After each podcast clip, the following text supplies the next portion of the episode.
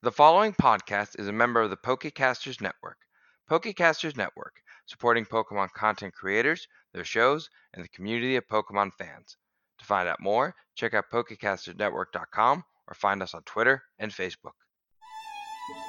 Hello, and welcome to Lucas Lectures, hosted by the big fish himself, Veteran Lucas. Sit back, relax, and enjoy today's topic.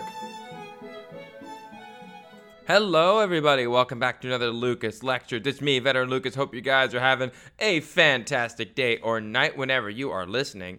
Well, y'all, it's summer. Like, it's officially summer. Last time there were a few of y'all in classes, but it is now summer vacation for all of our younger listeners. I hope you guys are enjoying it. For some of our older listeners, uh, traffic's a little bit better getting to work, so fantastic. But I'm still taking you back to school anyway.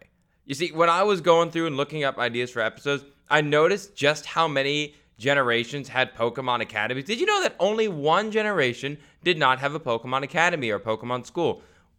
Take a guess which one. No, not that one. It's actually Gen 8. Gen 8 is the only Pokemon game without a Pokemon Academy. And that's really weird because, like, every other game and even the anime has a bunch of different schooling systems but it doesn't seem you actually go to them. If anything, you you don't go to any kind of school at all. You just live at home and you just leave one day to go save the world from monsters and gods.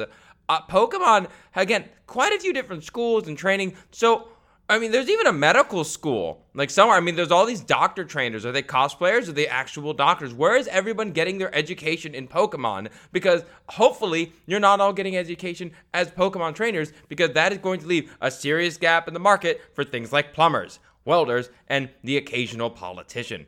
Today, we are going to go over the Pokemon education system, comparing it to the rest of our world, and seeing if the Lucas School for youngsters and lasses can be risen up and how my school system would work. So let's go ahead and get started right away.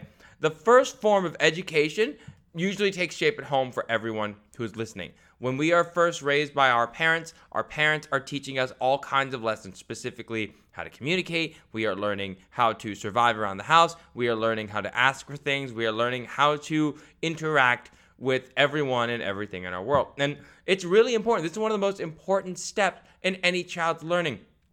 This is when you see all those parents freaking out about, oh no, no, we have to make them listen to this. Oh no, no, they have to listen to that. Because this is the time where your brain is the most active and you're absorbing everything like a sponge. From there, it's all downhill.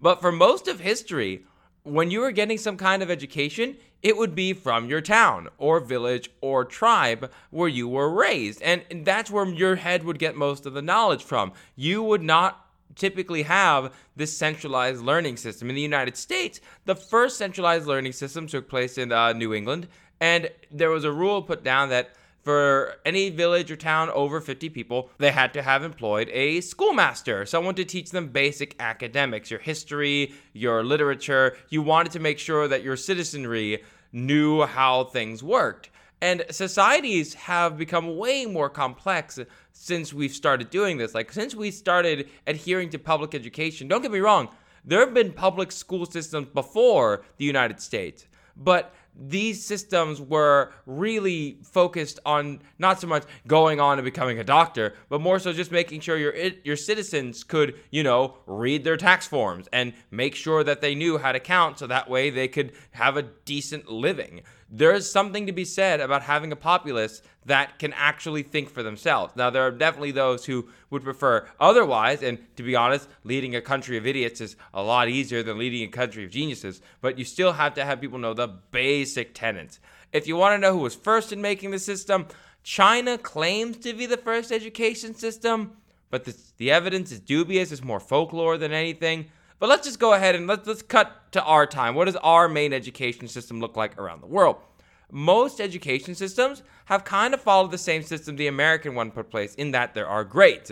Now, what are taught in each of those grades and the content and the funding, all that is definitely up for debate in the United States. But you can't argue the grade system of start at one level until you've learned a bit, and then before that year ends, test them to make sure they know the stuff, and then move them to the next level. That is excellent. That is an excellent idea for a system because it gives them the time to learn, and adapt, but also socialize with people in their group.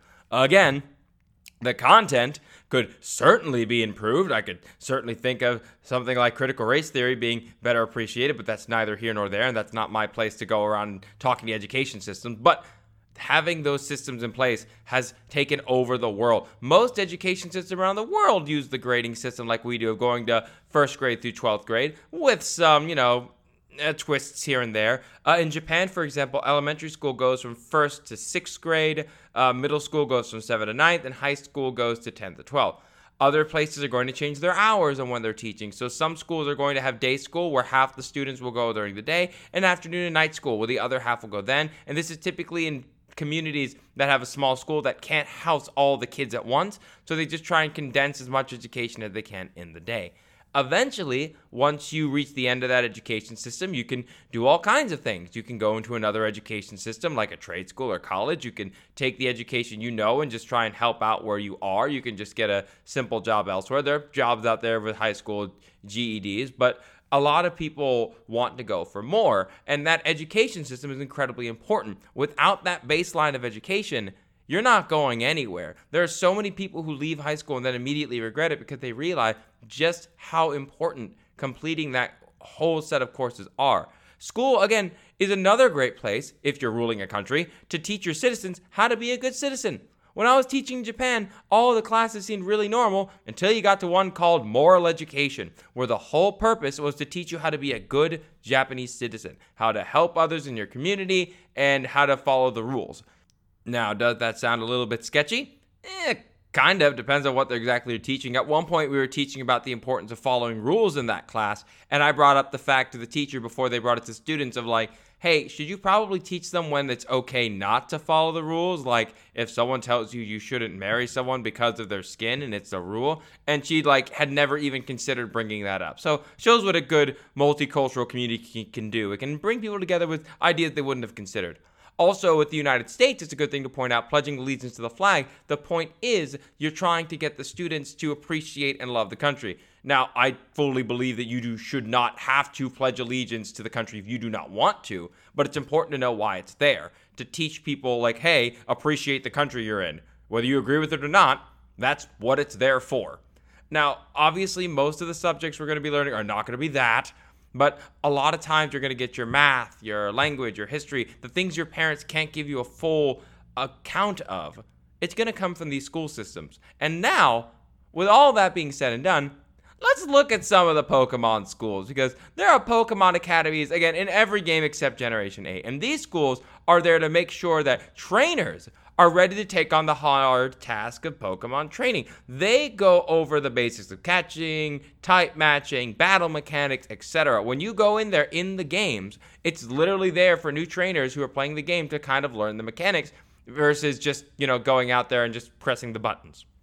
In the anime, we get schools that pop up now and then. In episode 9 of the anime, they found a school that apparently if you go through the school system and graduate, they let you just go to the Indigo League. Just like that. Like you don't have to fight Brock or Misty or Surge or any of the other weirdos. All you have to do is graduate school and you just go into the league anyway. That's amazing. That's awesome. A lot of these schools would like kill for that. I bet it's a private school too. I bet it's like when you have the rich trainers walking around, you don't see them going to the gym. They're literally just practicing for homework to go to the rich prep school while you have to hoof it in the woods and make curry in a broken down pot in the middle of the wilderness. That's hilarious to me. That in the anime, they've canonically recognized that, oh yeah, you could, you know, die in the woods or if you paid enough money, you can go ahead and live in these cushy dorms and we'll teach you everything you need to know. If you fail, that's okay. You won't get eaten by a bear.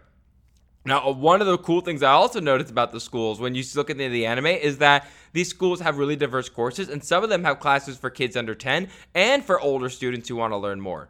Uh, there's universities for Nurse Joys, uh, there's Pokemon referee schools, meditation schools, dojos, ninja schools, that's super sus, by the way. I don't know if they're working for the government or if they're not. Both ways are pretty sus. And you can even go to school to be one of those people who tells you how strong your bond is with your Pokemon.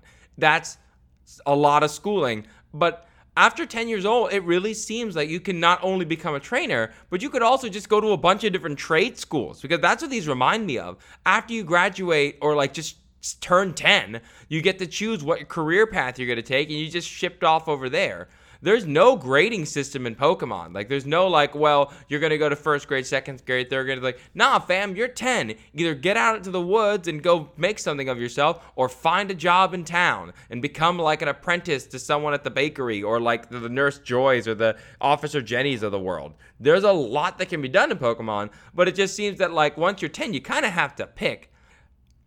Now, obviously, this sounds like a lot of fun. I mean, like, oh, wow, I'm 10 years old. I got to choose my own path. But if you think about it, if they don't have a centralized core of education, this could be a huge problem. Trade schools are awesome and can lead to a great path in future. But if there's no core education, you're going to be in trouble. For example, if you know electric is strong against water, that's awesome. But if you don't know that getting into tub with your right shoe could kill you, that's a huge problem. Somebody needs to give these kids a proper education. And that someone's gonna be me. So, welcome, students, welcome one and all to the Lucas School for Youngsters and Lasses. The school was founded eh, now, and today we're gonna go over what my school would dictate, what my schooling system would work at. So, the first number one rule of my education system there will be no truancy. Education is mandatory until the age of 10. In this world, you may be able to get to handle gods and demons at the age of 10, but before that, you're going to do some learning in my centralized school system to make sure that you guys don't kill yourselves or each other we would start at six years old and we'd base it off the Pokemon system. Though you'd have your like your first when you're six years old, you're in the Pokeball grade, then you're in the Great Ball, then you're the Ultra Ball, then you're in the Luxury Ball, and then you'll be in the Master Ball. Like that's the final course. The kids would come in every day. I'd set a nice system, given that kids' brains work younger, uh, the earlier times. You know what? Let's start at around 8 a.m. Young kids' brains are constantly working pretty early, so we'll go with that. Once they come in for that day, they would get lessons in the same things you would think of. They would get lessons in math, they would get lessons in arithmetic, they would get a history lesson of their region. Depending on the region, you might need a religion course just because you have deities in your backyard. Like if someone's like, oh, we probably should teach about Dialga, the god of time. Yeah, we're going to probably teach that in religion class versus, you know, history class because he doesn't always show up in the history books. Uh, it's important to also learn about the environment you're in. Like, for example, if you're living out in Hoenn, but you're living out in the tree forest where all the tropius and whatnot live, you're probably going to have a different science lesson than someone who lives near the deserts in Hoenn. You're going to need to be able to understand how to survive around other Pokemon, and especially the ones in your area.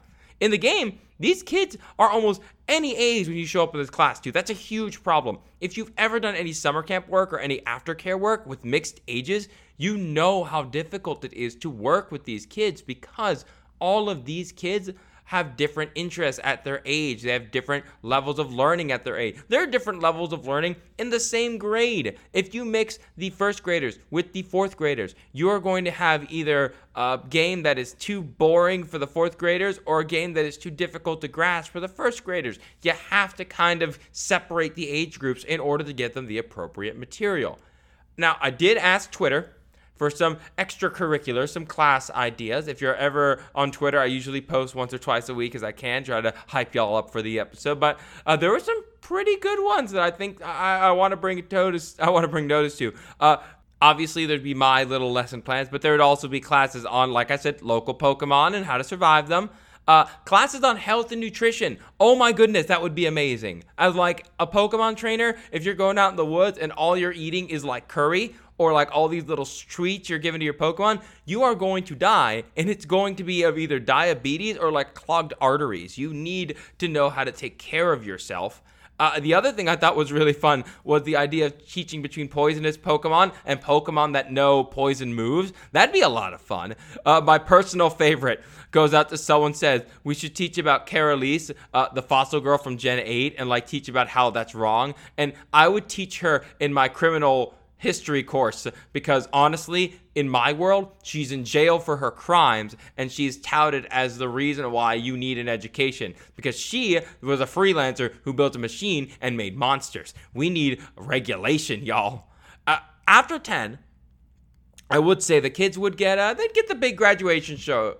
They'd get the ceremony, they'd get the hats, they'd get the gown, and they'd get to choose a path In Japan, one of the coolest things teachers do is they will meet with their students and their parents.